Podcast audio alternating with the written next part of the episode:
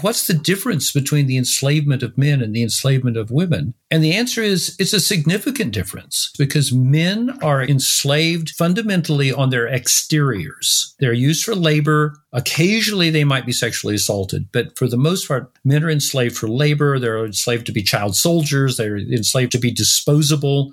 And it's paradoxical to say that the enslavement of women is even greater than the enslavement of men because slavery is sort of a terminal condition that once you're there, it shouldn't get worse and worse. But it is that way because women can be enslaved on their interiors as well as their exteriors. Their inner organs can be enslaved. Their ovaries can be colonized. We're talking about those fundamental notions of impregnation as genocide.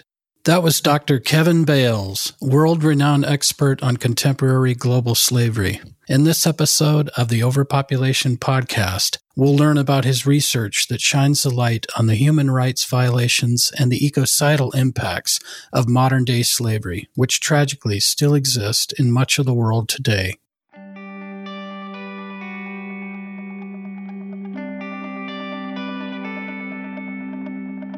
Welcome to the Overpopulation Podcast, where we tirelessly make ecological overshoot and overpopulation common knowledge. That's the first step in right sizing the scale of our human footprint so that it is in balance with life on Earth, enabling all species to thrive. I'm Nandita Bajaj, co host of the podcast and executive director of Population Balance.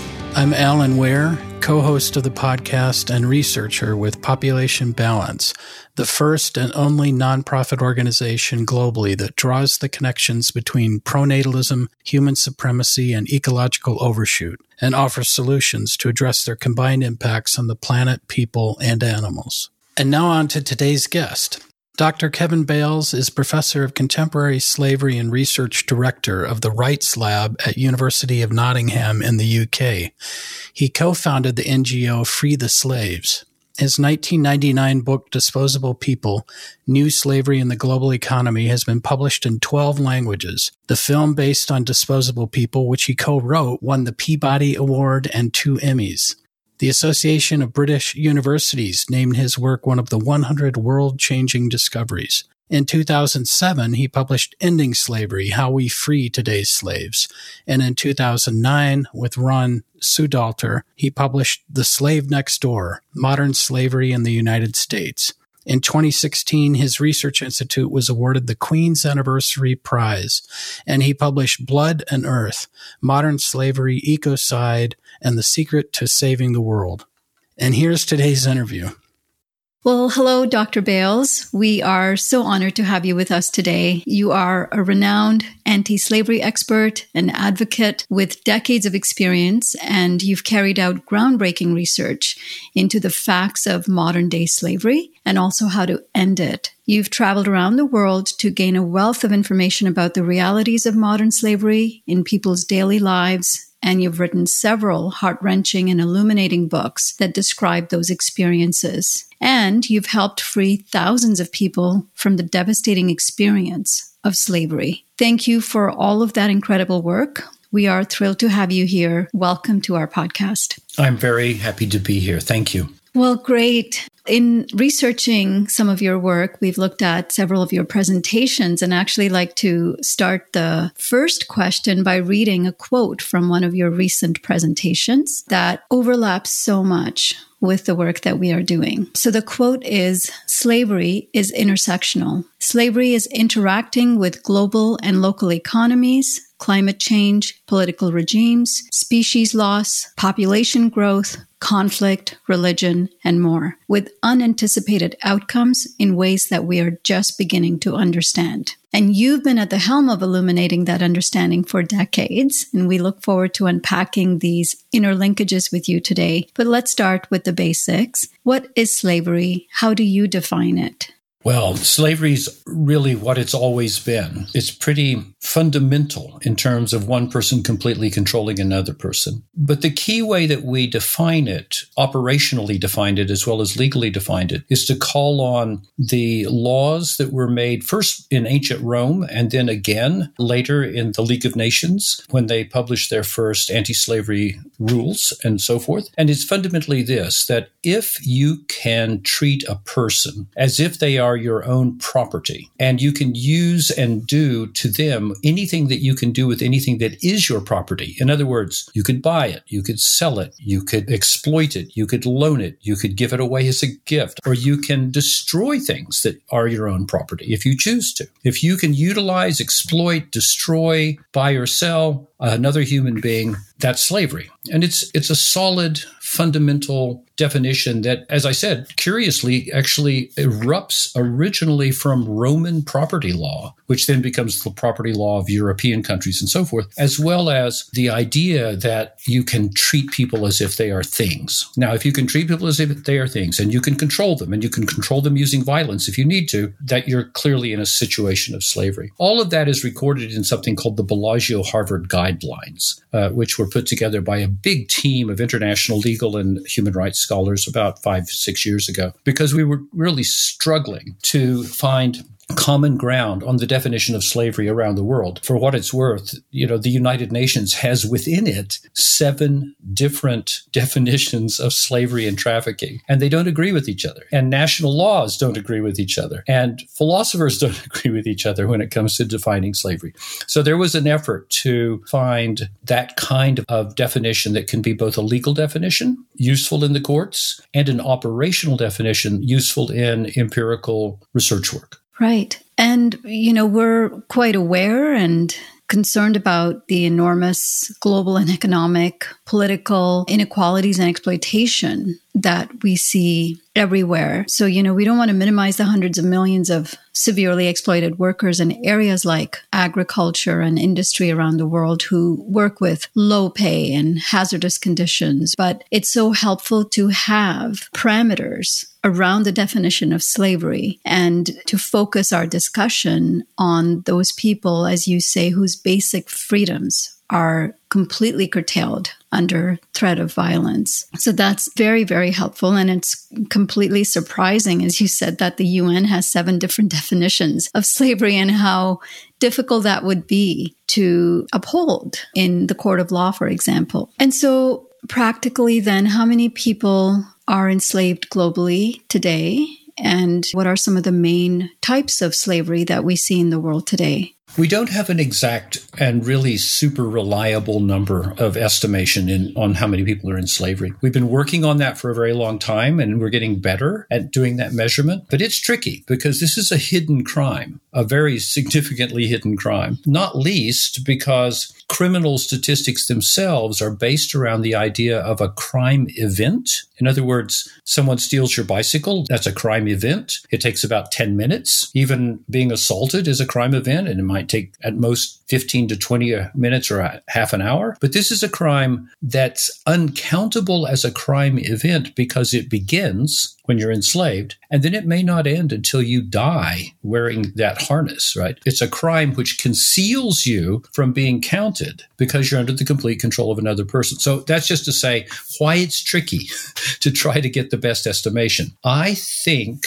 that conservatively, we could say there are something like 40 million people in the world today in slavery. And that's an interesting number because you mentioned all of those people in highly exploitative work around the world. And is that a billion people? Is it more than a billion people? It's a lot of people. But 40 million people in slavery, if that's the right sort of number, is by far the smallest proportion of the human population to ever be in slavery. If we look back in time, going right back to the first moments of recorded human history, where we see significant majorities and large numbers of people with within a whole lot of different societies who are enslaved. And we know that in part because they kept better records in the past than they do today because it wasn't a criminal activity. As opposed to, say, if you look back to the Deep South, just before the Civil War, there was a, a census in the United States in 1860, and they were able to literally count precisely how many people were in slavery in the United States. And it was something like 4,392,666. I mean, it was just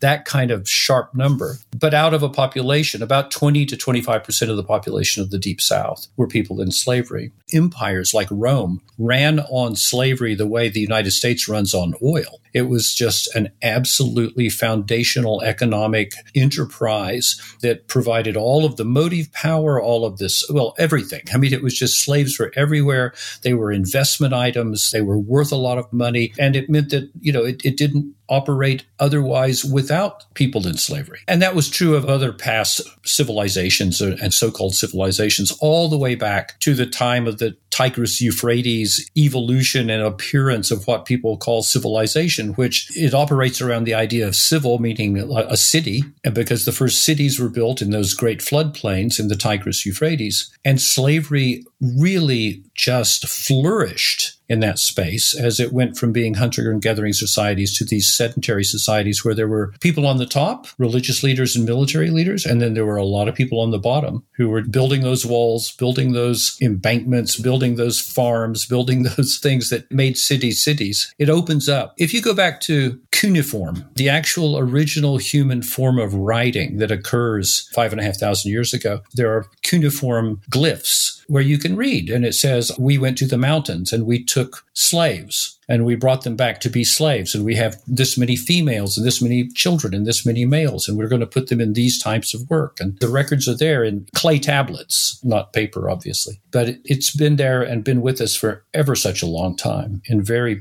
big and deep ways. And I suppose if there's something to say that's positive here, it's that even though 40 million sounds like a huge amount, and it is, we actually live in a moment in human history where, with the right kind of thought and effort, we could shut this down. We could really wipe this away. It's this is something that's very small compared to the situation that it was in the past. Right. As you mentioned with that history, it, it really started getting going with agriculture and the agricultural empires. There's some evidence that even hunter gatherers would temporarily take slaves. I know in the uh, Northwest U.S. tribes with the salmon runs, they couldn't get people locally to do that. The salmon were coming and they had to be processed very quickly. So their slave percentages probably uh, were equivalent to the U.S. South during some of those Northwest tribes. It's possible. I, I was required to study the Kwakiutl and the Tlingit and all of those other groups up in the Northwest and how they worked. And they were a very interesting subgroup of indigenous Americans in that they were the ones closest to having a kind of capitalist notion of property. And particularly, they had a very very extreme notion of conspicuous consumption. The ceremony of potlatch was all about demonstrating how much wealth you had by just fragrantly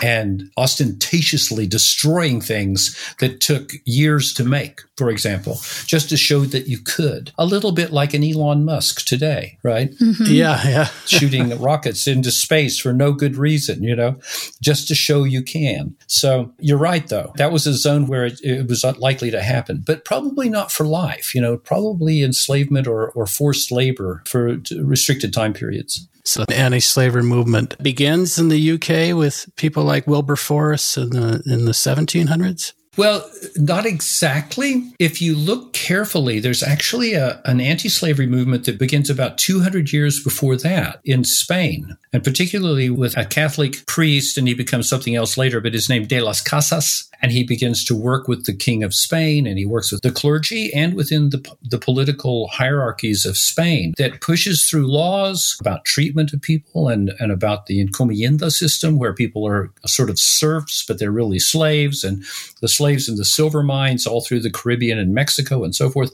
So there is this interesting sort of first movement, but we're only recently getting the full picture of that. And I've only been learning about that in the last two or three years from new scholars who are doing stuff. Then it all kind of falls apart. And then it's really with the um, Quakers, for the most part, before Wilberforce, who began putting out the first laws or the first statements within colonies before the United States is even the United States. They're very important.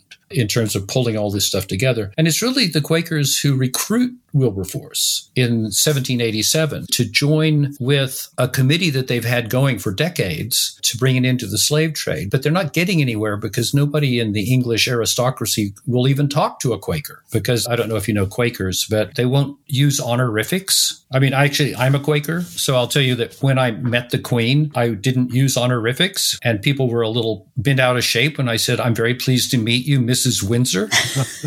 and she looked, she gave me a funny look too. But one of the things is that you can't run a social and legal movement if no one will read your letters because you won't begin them with, Dear Sir Alan, I am your most obedient servant, blah, blah, blah, right? So uh, in 1787, a number of Quakers got together with a number of non Quakers, Anglicans, including people like Wilberforce, and said, you know, if you'll talk to the people that need to be talked to in ways that they will hear you, we'll continue to do the grassroots organizing that, particularly among women all across the country of England, to begin to even think about things like the very first boycotts of slave made goods. And then a second anti slavery movement begins after Britain bans slavery, right, in the early 1800s, and then the US, and then finally Brazil in the, what, 1880s? And then there's a Belgian. That's the one no one remembers, except if you've read Adam Hochschild's amazing book, King Leopold's Ghost because in the very end of the 19th century, early part of the 20th century, King Leopold of Belgium takes the Congo as his personal property, the entire center of Africa, and then begins to sell it off or rent it off in big chunks and basically just says to these investors, you can do anything you like with the people who live there. You can enslave them, you can kill them, you can eat them. I, I really don't care.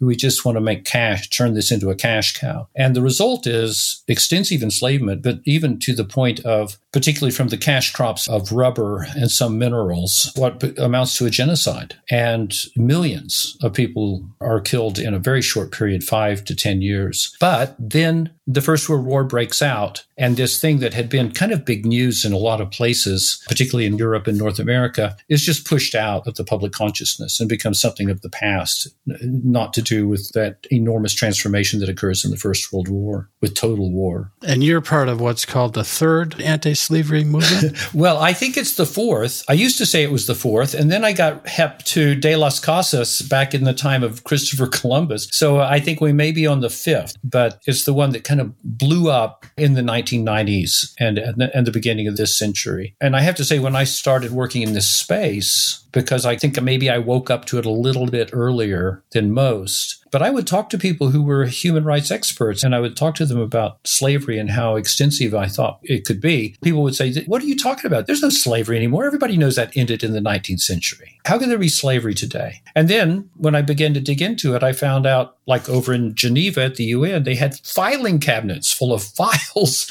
of situations of enslavement going back to the 1920s, for example. And it just, you know, the more I looked, the more I found it. And that's what led me in time to realize I'm going to have to go deep on this and really document it firsthand in ways that explain how it works and how it fits within our, our world today. And when you were starting to look at these documents from these UN file cabinets, it's clear that slavery is considered morally repugnant to nearly everyone around the world. Were there some common themes that you were finding in terms of the conditions that were helping to keep it alive in some of the places that you first started researching? Oh, yes. And I think I have to say, you know, you say everyone around the world or, or most of us think it's repugnant, but I just wish that were true in that if you live within a culture which has had a form of enslavement, which may not be called slavery, they may have a separate word for what they call slavery, and they say, well, we don't do that. But of course, giving a cousin into marriage to a, someone you owe money to, that's not slavery. You know, that's called the marriage bond mm-hmm. right. trick or whatever. You know, I, mean, I, I made that up. But the point is, you know, they've got lots of ways they can camouflage this within their linguistic modeling of it. So that when I ended up in Uttar Pradesh, in northern India, and I'm around people who have clearly been living in hereditary slavery and what I later began to call hereditary collateral debt bondage slavery because of the nature of the social and economic mechanism of their slavery, which was their great great grandfather had migrated from somewhere else, was of a different internal ethnicity in India, probably someone who wasn't even on the hierarchical system of caste. They were more of a tribal person, something like that, and had taken a loan from a local landowner who knew exactly what he was doing when he handed over a little bit of cash. And then, because they were illiterate and innumerate, found that they could never repay it. And it passed to their children, and it would pass to their children, and it would pass to their children. So by the time I reached Uttar Pradesh and, you know, had time to interview people who were in the families who were in this situation, they didn't even know how many generations it had been. They thought it might be five, four, six, twelve. I mean, they really weren't certain. But because there was no education, they'd never left the village, they are kept under complete control. Women and girls are sexually assaulted by the landowners who control these agricultural workers. The men are, in a sense, kind of shattered by that fact and a lot of other facts in their lives. And I realized, okay, so it's hereditary. It's hereditary because they took a debt and gave themselves as collateral against that debt forever in their family. They gave their family forever as collateral until the debt could be repaid. But of course, if your family's in hereditary slavery, how do you get any resources to buy your way out? So it's a perpetual motion machine for criminals, as it were, to keep people in slavery. I did meet one man who bought his way out of slavery. And it was because somewhere a distant relative had left him some money in a will. And he took this money and he took it to the man who had owned his family for generations and said, I want to pay my debt. But this was a man who had never lived any other way. And he had nothing around him to be any kind of a model for freedom. He had been a plowman an agricultural plowman. And after not even a year, he went back to the landowner and he said, Could I just come back? Because you used to feed me. Now I have to do all these other things that I've never done before. And I, I don't know where I stand with anyone. And, you know, that's institutionalization of a person in slavery, a bit like sometimes happens when people are in prison. They become really institutionalized. And, and he literally went back and said, Take me back. Wow. That's the sort of thing that we've learned a lot about how not to let that happen when work is done for liberation and rehabilitation and reintegration. Yeah, it uh, speaks so much to the norms that become so deeply entwined kind of in your DNA is, is that's what you come to know as the reality, as the only mm. plausible reality for you is, is what you've grown up with. And even if it's the most awful circumstances under which, you know, you're growing up, it's what you are most familiar with. And that's where you find safety. And uh, yeah, I mean, it's disturbing, but also completely understandable why something like that happens. Sure. And then you've also talked about how the institutionalization of slavery, of this practice, how it's driven by a couple of different factors like supply and demand, where you've discussed growth in population, economic change, governmental corruption, etc. Can you speak to those three factors, how they perpetuate Oh, certainly. And in some ways, it's the bizarre, uh, phenomenal population growth that's occurred just in my lifetime that has been this remarkable transformation. I mean, it's literally the first moment in world history where we've had something like this happen. I mean, but that's true of so many things because of global population growth and global warming and, and a lot of other things going on right now. But the cost of people in the past who were in slavery was fundamentally high. It took a long time to work this out. And I worked with a number of economic historians. We reached all the way back into ancient Greece to see how many bulls did you have to sell to buy one slave, or how much land could you buy with the cost of a person in slavery. And then you're trying to convert that into, say, dollars, and it becomes really tricky. But you can do it. And the basic lesson is for almost all of human history, slaves have been expensive. And that if you were going to make a rough estimate, you could say, well, one healthy young man who could do a bit of work in today's money would be about $45,000 to $50,000.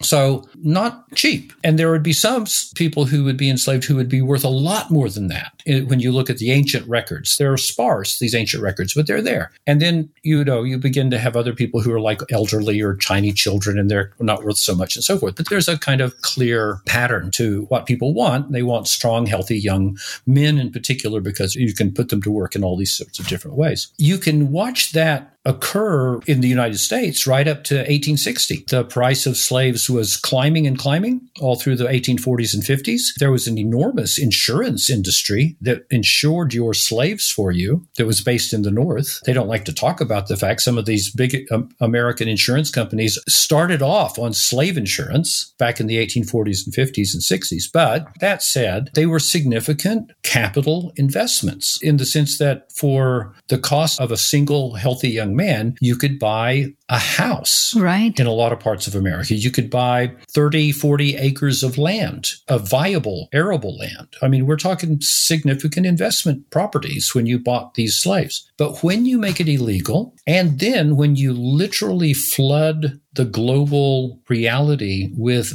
billions of people in a situation where there had hardly been more than one to two billion for thousands of years. It's a glut on the market. And we know what happens when there's a glut. Prices collapse. And that's exactly what's happened with human beings. The cost of human beings has really collapsed. And just in the time that I've been working on it, which in some ways in economic time is a blink of an eye, but what I've seen is the cost of human beings being very, very low to today when we're up hitting over 8 billion on the planet there's a lot of people who are enslaved for nothing i mean there's virtually no cost it's almost like picking mushrooms in the forest. You just take them when you want them and use them as you like and throw them away when you're done. And and it's that kind of phenomenally valueless reality for other human beings that i find shocking and i think most of us can hardly even comprehend. Yeah. You know, the price of the modern slaves that you've talked about collapsing with this corresponding growth,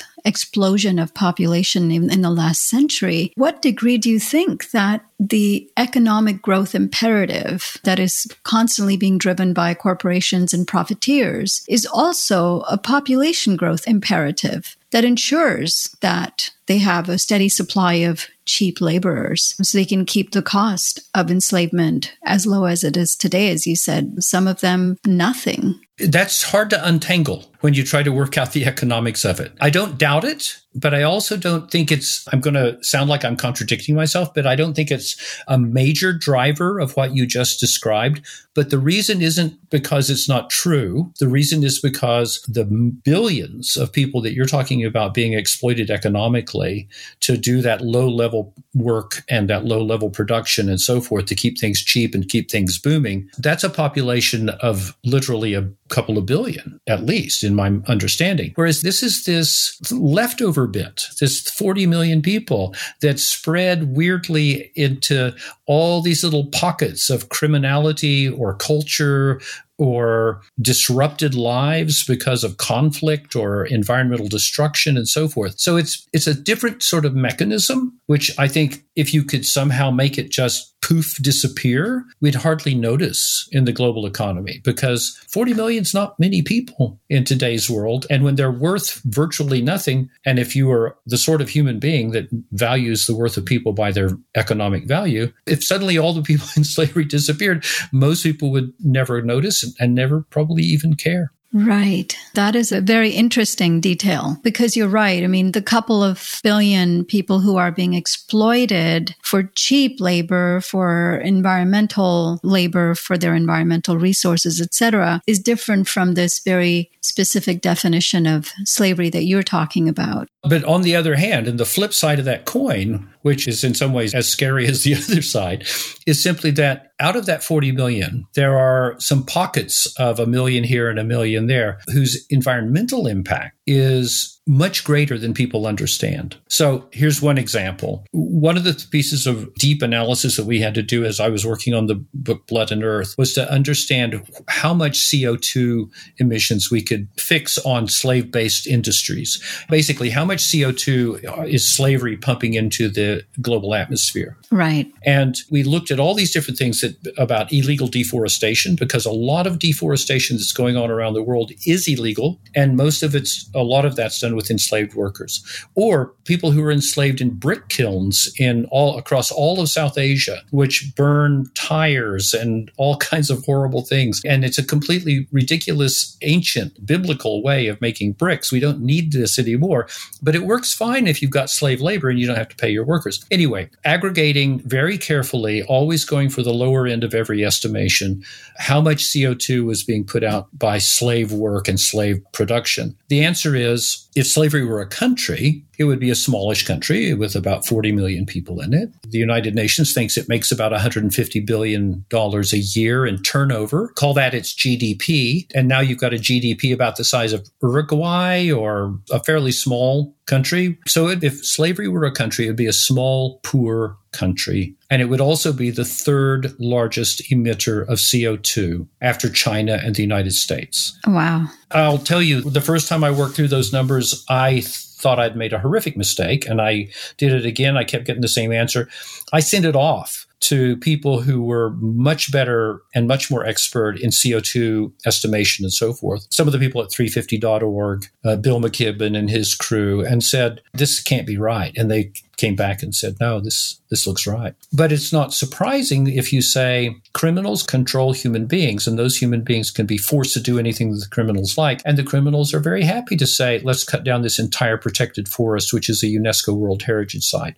Or let's go ahead and burn all the leftover tires in India in ways that it goes straight into the air and puts not just CO2, but noxious, cancerous causing chemicals into the air and, and on and on like that. So that it led us to funny types of research. Like we had to figure out how many brick kilns are there in South Asia. No one knew. No one had any idea. And so we ended up using some machine learning techniques to train the information from satellites to identify what was an active brick kiln. And by the end of the day, we got 58,420 or something like that. It's like that many brick kilns in all of Pakistan, Bangladesh, India, Nepal, and so forth. But all of them are pumping it out. And that's just one space, one zone right next to the largest carbon sink in Asia, which is the Sundarbans UNESCO World Heritage Site of, of mangrove forests, which are also being cut by gangs of enslaved workers. Right. And there you saw a lot of young boys, right, being lured into working in these fish camps.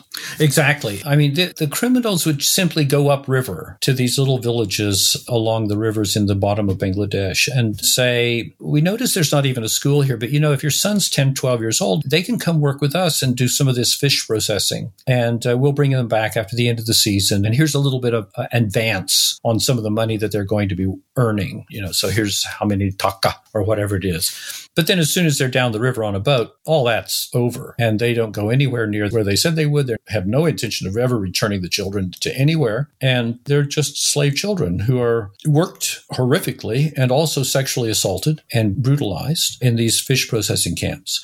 And occasionally a few escape, occasionally a few are rescued, but it's a pretty horrific situation for any kind of children. And when I was able to talk to a few who had just escaped, I was asking them, what was your health like? What was going on? And they said, well, we all had diarrhea. We all had diarrhea sort of all the time. And they, they assumed it was because they were eating the guts of the fish that they were cutting open and trying to process. And that was almost all they had to eat. And they all knew other kids who had died of diarrhea. That was the only name they had for it. But when I asked what else was your health problem there, and this was the part that really shook me when they talked to me about this, was they said, well, every child I spoke to had either seen or knew another child who had been eaten by a tiger Oh my God. So being eaten by the tiger was the second largest mortality of these groups of children. And of course, it's a shocking thing to hear, but then you put it into the context and you realize this is the UNESCO World Heritage Site of the Sundarban forests. One of the reasons it's a UNESCO never to be troubled, never to be bothered, never to be cut forest is because it's the last large habitat of Bengal tigers. It's where these beautiful animals live and the deer that they eat and all these other things. It's an ecosystem which is rich and varied and phenomenal in its ability to suck CO2 out of the air because mangroves are really good at that. But you go in and you clear a bunch of the wood and you push all the prey animals away and build these processing camps. And then you introduce little prey animals called human children. It's hard for the tigers not to do what tigers do. And there was an example where you tried to then make it known to the Bangladeshi government, but there was a powerful shrimp mafia, I think you called it, has made that very difficult to have this stopped, right? Yeah, I think almost everyone in Bangladesh calls it the shrimp mafia because they are very powerful. And it's not just shrimp, it's also this fish that's processed. A lot of what those children were processing were fish that would then be made into cat food. Virtually all of that cat food is exported to North America and Western Europe for all these pet cats that mm-hmm. people have. And likewise, the shrimp which the children were also farming and processing and like that. Virtually all of that, billions and billions of dollars worth of frozen shrimp leaves South Asia every year for a trip to either Western Europe or North America, where you go into this supermarket and you buy a bag of frozen shrimp. I have to say, I, I haven't eaten shrimp since I was there. I just, I just can't see it in the same way. So, also in Congo, you went into the Democratic Republic of Congo, where also the destruction of the natural world in a lot of those protected natural areas with chimpanzees and bonobos and gorillas, hippos, and you were seeing a lot of that destroyed for mainly mining. Is that the main activity there? Yes and no. Well, let me back up a tiny bit and say we're really into a double threat situation where we're talking about something like the Eastern Congo. Because, yes, there's environmental destruction going on, and it's one of the richest ecosystems on the planet. You know, it's like the African Amazon or something. You know, it's really amazing. And yet the people who live there are overpowered and living in fear because there is virtually no functional government, and you've got armed gangs, revolutionaries. They can call themselves military groups who can wander and fight with each other, but then can also take a village. Slavery can take this piece of land over here, can take this whole mountain over there, and begin to bulldoze it and, and have it chopped to pieces by people with tiny shovels in their hands. I mean, so it's a level of chaos and exploitation, which comes with these situations of armed conflict, which makes it very easy to enslave people. You know, and you've got a whole bunch of people with automatic weapons and you've got a little agricultural village or a little fishing village. It's easy to just round people up at gunpoint because there's no outside law or military force, which is going to interdict you. It's not going to happen. You're more likely in one of those armed gangs to be attacked by another armed gang who just wants your property. It's truly a kind of mafia situation. But the reality then is that you get even higher levels of destruction. So you get people saying, well, uh, right over the border in Rwanda, still a lot of people are cooking with charcoal. So let's cut down this rainforest and turn the trees into charcoal that we can sell over the border in Rwanda. And oh, by the way, and there were gorillas here, but people over there eat gorillas, or there are people here who eat gorillas. So, so we'll sell those. We'll kill them even if they can run away, just so that we can sell parts of gorilla meat in the local markets and like that. The humans are fundamentally worthless almost, except for the work that they can do. The gorillas are actually worth quite a bit more as meat, right? The trees are worth more as charcoal. And then what had been the fundamental part, the mountains and the, the valleys of the of this incredibly beautiful place is sadly underfilled with minerals that go into our electronics. So, uh, molybdenum, cassiterite, and so forth. You know, they, they can really mine that out using slave labor and then ship that out to places like Rwanda, but other countries as well. And that applies to a lot of other minerals as well. Another connection you've alluded to, especially in the DRC, is uh, rape as a weapon of war. There's actually a really powerful movie that speaks so much to some of the things you're speaking about. It's called City of Joy that covers this whole aspect of rape as a weapon of war that's being used in DRC for all of these, you know, mining militia and and how these women basically and girls are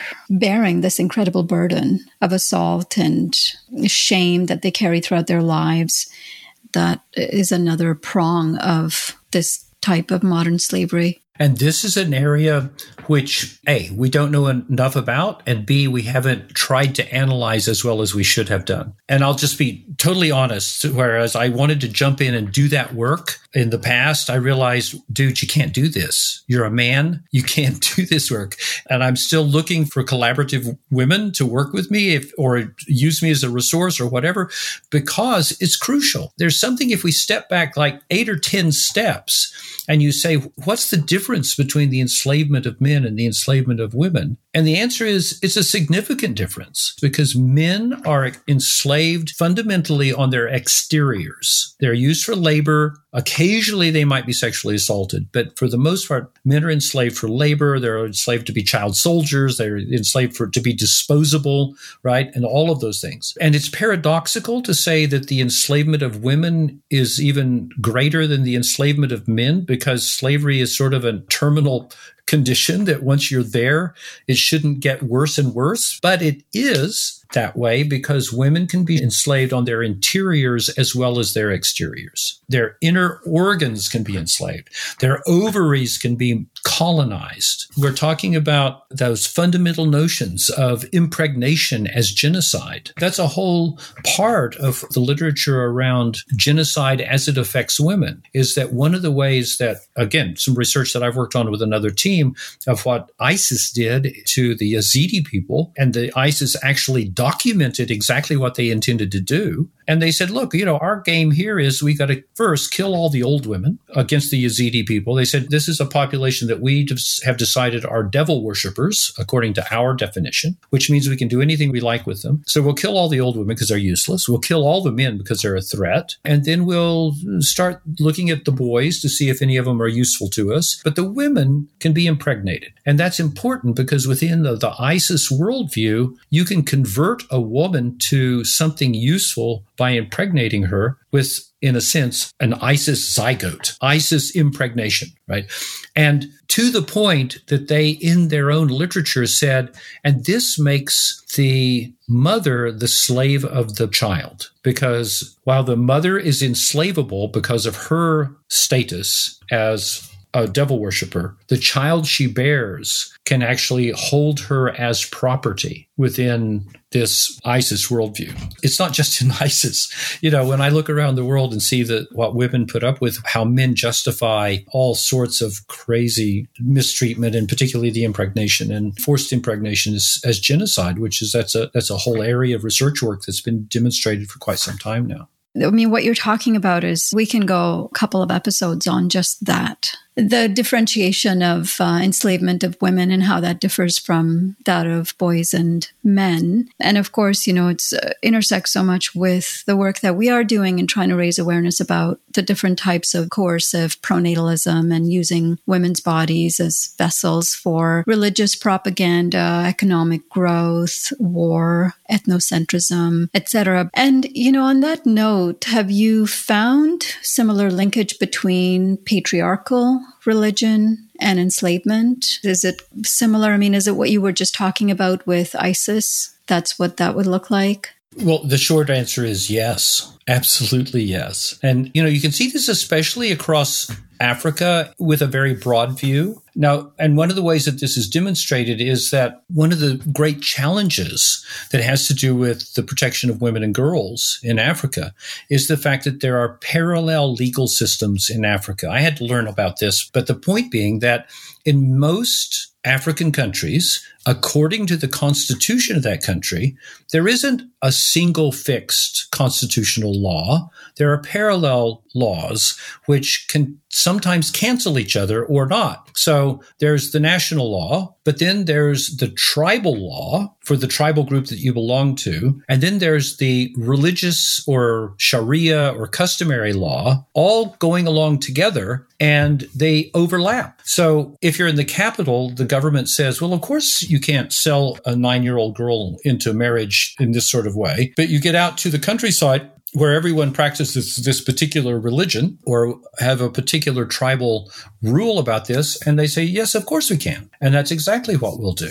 And within the overarching African continent pan government that has to do at the sort of international level, you literally have politicians who say, we are attempting to respect the beliefs of the tribal peoples, of the different religions, and we can't necessarily impose these fundamentally European ideas about gender across these tribal notions or these religious notions and so forth. And it creates, boy, a tangled situation. So the, in West Africa, there's a tribal practice called Trokosi, and it's mixed with a religious notion that because there are these shrines, which are called Trokosi shrines, and they're inhabited inhabited by Trokosi priests. And these priests can keep you from being cursed. They can lift the curses that have been put on you. They can improve your life through a material advantage or, or make you happier or solve your problems. But you have to pay into these shrines and priests a young girl. That's the cost to like lift a curse on your family or turn around the business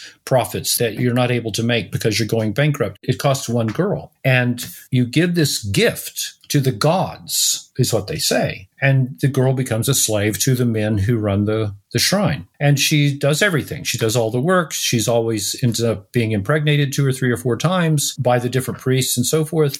And most of the people around her say, wasn't she lucky to get to be able to be given to the gods in order to save her family from all this pain and suffering. The complexity of that interlinkage between duty to family, the profound diminution of the value of women as opposed to men or boys as opposed to girl uh, within what's clearly a highly exploitative system that some men came up with a long time ago to run these shrines and so forth. It's just one example of that layered sexism the piece of research that I've been just starting up actually has to do with the notion of revelation. And I know that sounds a little crazy, but when you look across religious groups, there are either on one end of the continuum, there are groups like my Quakers, where there's actually a belief that anyone can have a revelation, that there's something out there. Some people call it God in Quakers, some people don't call it God, they call it whatever. But the point is that you can feel these things, which are almost some kind of, of deep, powerful notions that come to you to help you to see the world in a better way and a greater understanding and lead you along. And then there are religious groups where the right, the ability to have a revelation is restricted to a single man. So Warren Jeffs, the man who ran the fundamental Latter day Saints group in the American Southwest, a man who had 80 wives and half of them were under the age of 14 and who was the only person who could talk to God or could do anything, right? So I'm just hypothesizing in this new piece of research that the more restricted to a single individual the notion of revelation is within a religious group, the more likely that religious group is to have high potential for child marriage, abuse, sexual assault, and even potentially enslavement and so forth. And at the other end of the continuum, I'm not done with the research, but I can't find any examples yet of highly egalitarian notions of revelation not being linked to highly egalitarian notions of other sorts. Right.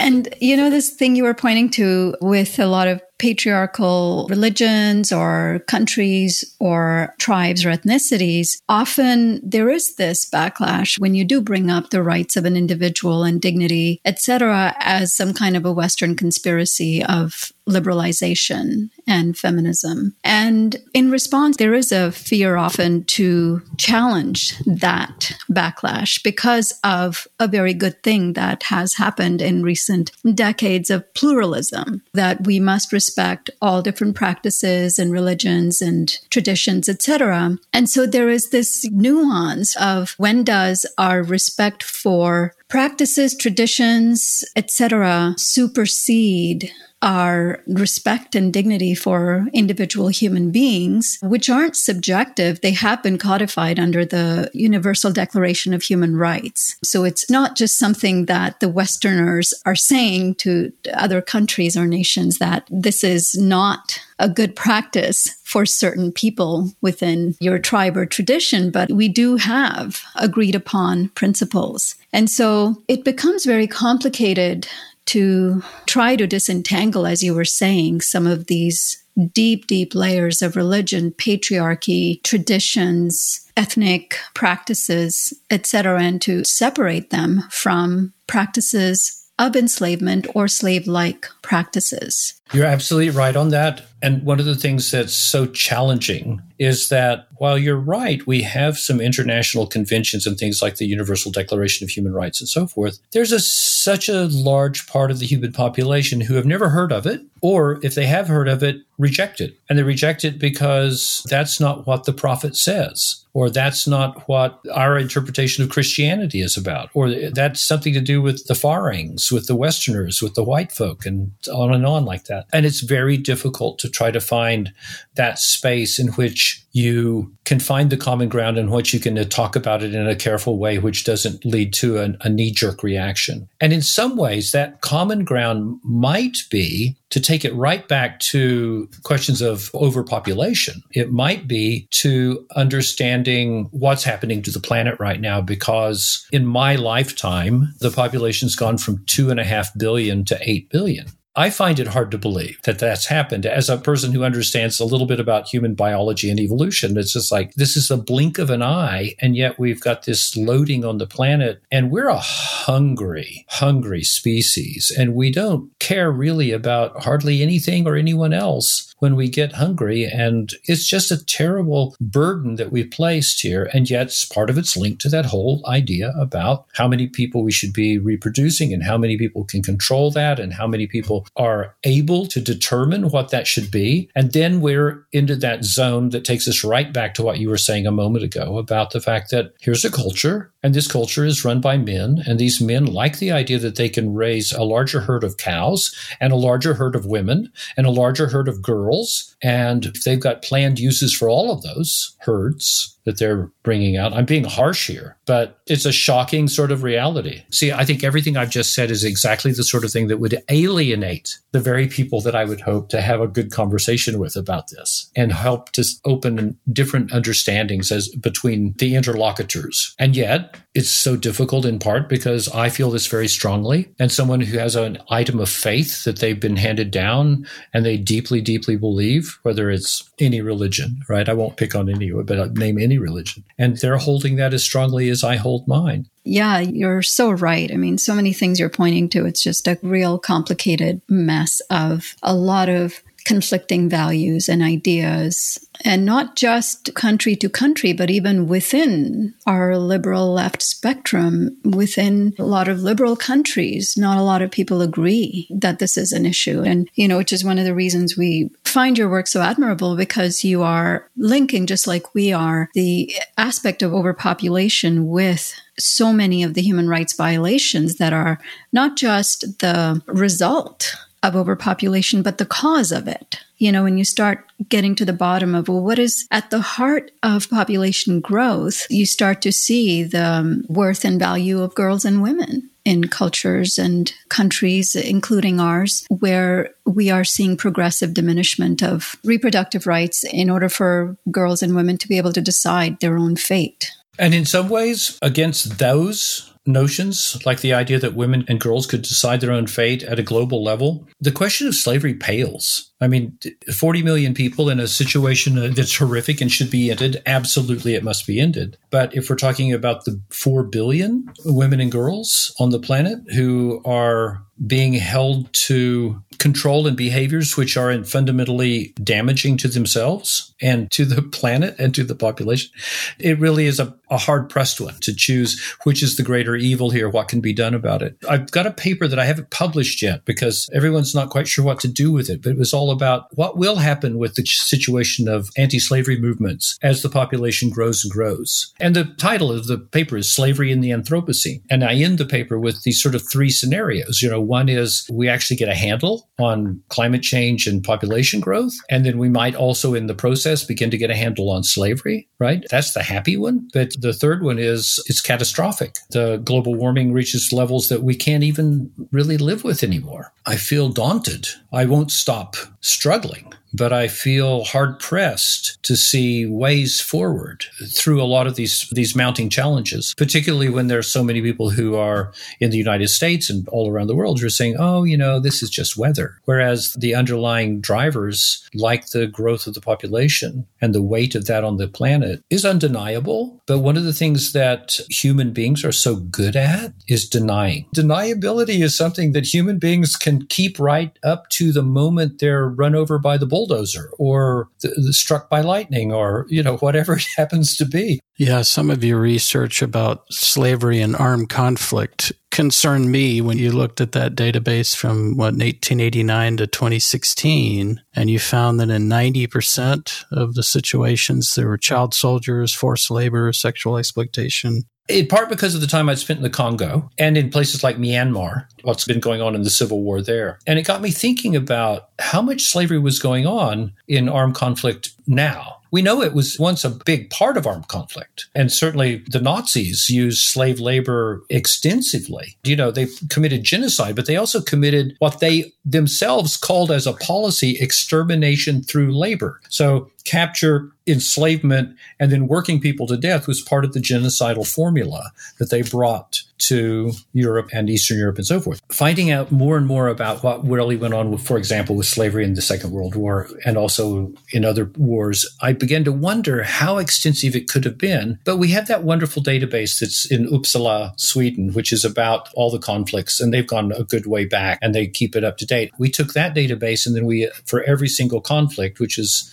over 1,300 of them, I think, just for that short time period. We said, let's dig into every bit of digging we can do and determine if there was any slavery in this particular conflict. I thought maybe we're going to hit half. Maybe half of all the conflicts in the world would have slavery. And what we found was it was right at 90%. And it's child soldiers. It's enslaving people to be labor. You know, it's for sexual assault. It's for sale. If you have someone else to carry everything, cook the food, be cannon fodder, that means you don't have to expend your soldiers and your money to do that part of the war. And it works really well if you have a complete breakdown in any sort of not just rule of law, but kind of moral sense of how we might treat other people. Yeah, and that concerned me um, hearing how related slavery is to conflict and then thinking of climate change and all of the stresses that will put on populations and refugees and conflict and the potential for slavery to increase greatly. So, yeah, you'll have plenty to be doing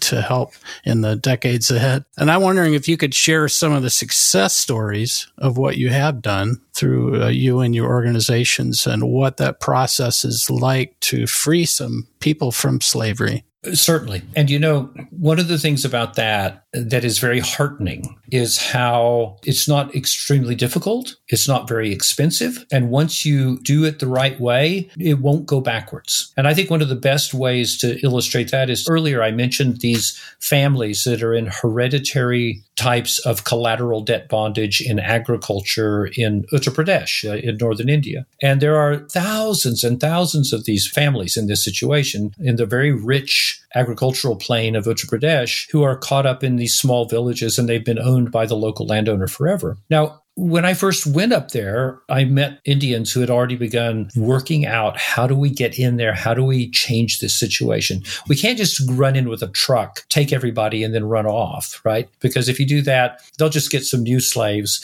and the people you have will take an awful lot of time and effort to try to figure out how they can rebuild their lives and so forth. The thing that's exciting to me is a process that I've been supporting myself for a very long time as a charity supporter because of the groups that do this is that they have, they said, hey, take of one of these villages and they go to the village and they say, we're going to establish a preschool in this village. And the local slaveholder, the landowner says, oh, I don't know, we don't need a school. And they say, you know, we're going to have a special lunch program. And the lunch program will feed all the children in the village. And then the slaveholder thinks, oh, somebody else is going to pay to feed my slaves. And that sort of calms them down. So the person who's come in there as the government teacher is in fact herself an ex-slave from one of those villages who's gone through education, who's gone through liberation, who understands the situation, who speaks the language perfectly, obviously because she's from the same ethnicity and all. And she gets the moms to come and help her make the lunch program. And they start having conversations around the giant pot of dal and rice and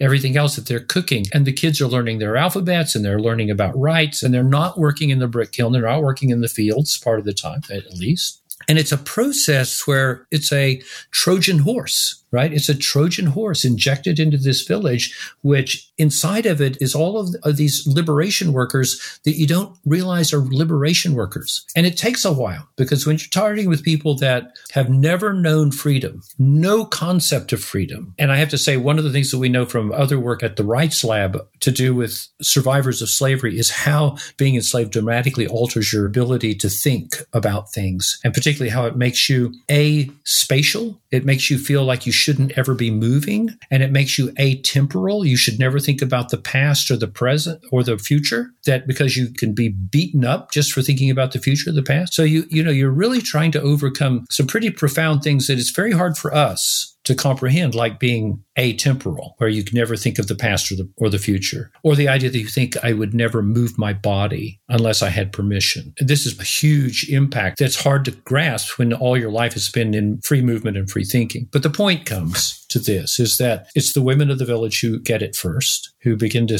listen and just listen. And after a, it sometimes takes a year or more before somebody says, well, wait, so you were in a village like ours, but you're not anymore? How did that happen? And then the woman who's there as the teacher, Trojan horse, cook, etc., says, Well, first we did this and then we did that. And the women of the village get totally behind it. And they haven't talked to me about this because they wouldn't to a man, but they've told my women colleagues that of course they we're going to do anything because they said even if it costs us our lives, if it means that our daughters will not be raped, we'll do whatever it takes. And the process then comes to finally a moment of confrontation, but it's gentle and they get other people to come and be there and they get friendly law enforcement to come and hang around with them on the day that they say to the landowner and the slaveholder, we're done. We're not doing this anymore. This isn't happening. We've already started our own credit union over here. We're going to do this over there. The kids are going to go off to this other school. Sometimes the slaveholders will try to threaten them or try to push them around. And, and sometimes there's a bit of argy bargy that goes on with that later, but, but not always. A lot of times they say, well, yeah, fine. And weirdly, and Ironically, often the slaveholders make more money after the village is free than they did when they were slaveholders because all of those people turned loose to do what they want to do and create lives that they want to create, lead them to opening a shop or doing a different type of farming or becoming a, musician or, you know, whatever. And it changes. And the economic power of that community begins to grow in ways that it could never under the blight of slavery. I just have to say, I love stuff like that. There's a group called Voices for Freedom, and it's the number four, right? Voices for Freedom, which is a registered charity in California, which also funnels funds into that kind of work in northern India. And how big of an investment do you think it would require from the entire world to get rid of slavery? Do you have any kind of estimate? Oh, yeah. $23 billion. That was Elon Musk's take home pay last year. Wow. Mm. Just to show you how completely wonky and horrific our global notions of value are. And so uh, my number is rough. It's a guesstimation. But you know, when I tried to figure out how many people are enslaved in the rich countries where they cost a lot more to get out of slavery, and then the poor countries, I think it's something like 23 billion, something around there. So that 23 billion would be about 2% of the US military budget, I think has now hit a trillion dollars. Pretty small amount.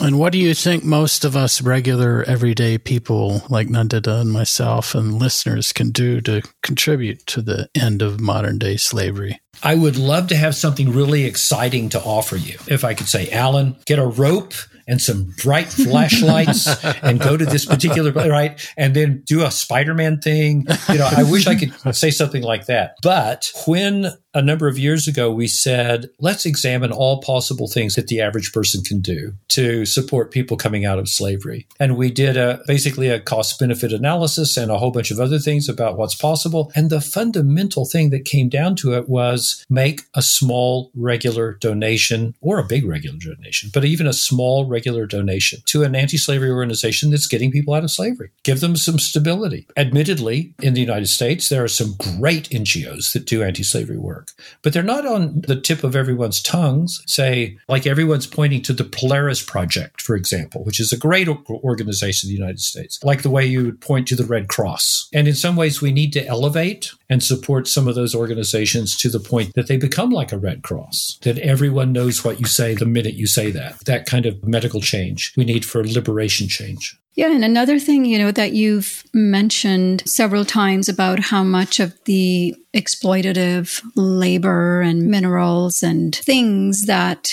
we consume are actually going to these really rich countries, especially the United States and Western Europe. And I've heard you mention, you know, really pulling back on our greediness and consumptive habits as a way to saying no to some of these products that are, especially electronics, right, that are using up a lot of these mined resources, which very much in line with, with our message of really just minimalism, embracing simple lifestyle of finding joy and abundance in simpler things rather than having more, which is driving so much of the demand for these things. But yeah, this was really wonderful conversation with you. Thank you truly for shining a light on the egregious abuses of power, both of humans versus other humans, and then also against the natural world. Such an honor to have you, Dr. Bales. Thank you so much for joining us today. Yes, thank you for spending so much time with us, and thanks for your decades of dedication and tireless efforts in that